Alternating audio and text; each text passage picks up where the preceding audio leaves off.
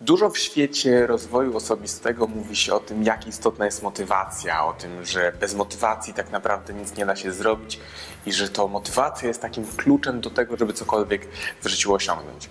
Zdecydowanie motywacja jest czymś bardzo istotnym, jest takim ogniem, który rozpala całe ognisko, ale to tak naprawdę nawyki i robienie rzeczy regularnie jest tą rzeczą, która decyduje o tym, czy ktoś odniesie w czymś sukces, czy tak naprawdę polegnie. To jest ten właśnie dorzucanie drewna do tego ogniska, żeby ono faktycznie cały czas płonęło. Bo inaczej, co z tego, że rozpłynie, roz, rozpali się ogromnym ogniem, a potem od razu zgaśnie, bo nikt nie będzie do niego podkładał. Bo wyobraź sobie, że kupujesz sobie e, nowe auto, ale kupujesz je bez kół. Bo to jest właśnie zaczynanie nowej czynności, bez dodawania do tego czynnika nawyku. Nigdzie nie pojedziesz samochodem bez kół. Tak samo żadna umiejętność, żaden nowy, żadna nowa czynność nie utrzyma się w Twoim życiu, jeżeli nie stanie się nawykiem. Więc jak teraz sprawić, żeby czynność, którą zaczynasz robić, stawała się dla Ciebie właśnie nawykiem, czymś, co robisz regularnie i bez przerwy? Przede wszystkim taką metodą, którą ja wykorzystuję, jest dodawanie nowych czynności, do takich czynności podczas mojego dnia, które zawsze, ale to absolutnie zawsze wykonuję. Czyli kiedy na przykład zawsze rano budzę się, jest bardzo duże prawdopodobieństwo, że przez resztę swojego życia, aż do dnia, kiedy umrzesz, będziesz się budzić, prawda? Więc to jest coś, czego nie zmienisz. Zawsze, codziennie się budzisz. Więc ja zaraz po przebudzeniu się biorę szklankę wody i wypijam ją po prostu do dna bo to oczyszcza organizm, sprawia, że e, lepiej działa perystaltyka jelit, bardzo dużo dobrego działa do Twojego organizmu. Ale jest to dla mnie o tyle łatwe, że jest to automatyczne zaraz po tym, kiedy się budzę. Nie muszę się zastanawiać o tym, czy to zrobię, czy nie. Po prostu to jest automat. Budzę się, otwieram oczy, chwytam od razu za wczoraj przygotowaną szklankę, wypijam ją do dna. I to samo powinieneś robić, podczepiając jakieś konkretne czynności do swoich takich czynności, które wykonujesz codziennie. Dużo osób robi na przykład tak, że zawsze kiedy idzie do toalety albo wychodzi z toalety, robi przed tym albo po tym właśnie 5-10 pompek. To jest taka czynność, która sprawia, że ok, kilka razy dziennie idziemy do toalety, a mamy problem z tym, żeby znaleźć chwilę na to, żeby poćwiczyć, więc hej, zróbmy sobie 10-15 pompek za każdym razem, kiedy to robimy. I w taki sposób masz automatycznie ułatwione zadanie. Bo kiedy masz robić coś tak po prostu, to bardzo trudno o tym pamiętać. A kiedy podepniesz to pod jakąś czynność, którą już wykonujesz, już ją masz po prostu w planie dnia, no po prostu nie możesz jej ominąć, jest to znacznie łatwiejsze.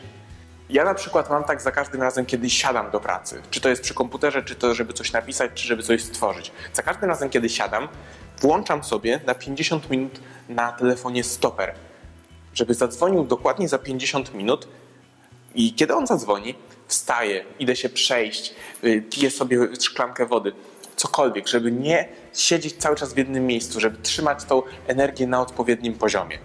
Bo dużo osób siedzi przy komputerze cały czas, bez przerwy, przez kilka bitych godzin, zgarbieni, bez żadnego picia, bez żadnego jedzenia i dziwią się, że mają potem bardzo niski poziom energii, że ich energia spada i nie mają na nic siły.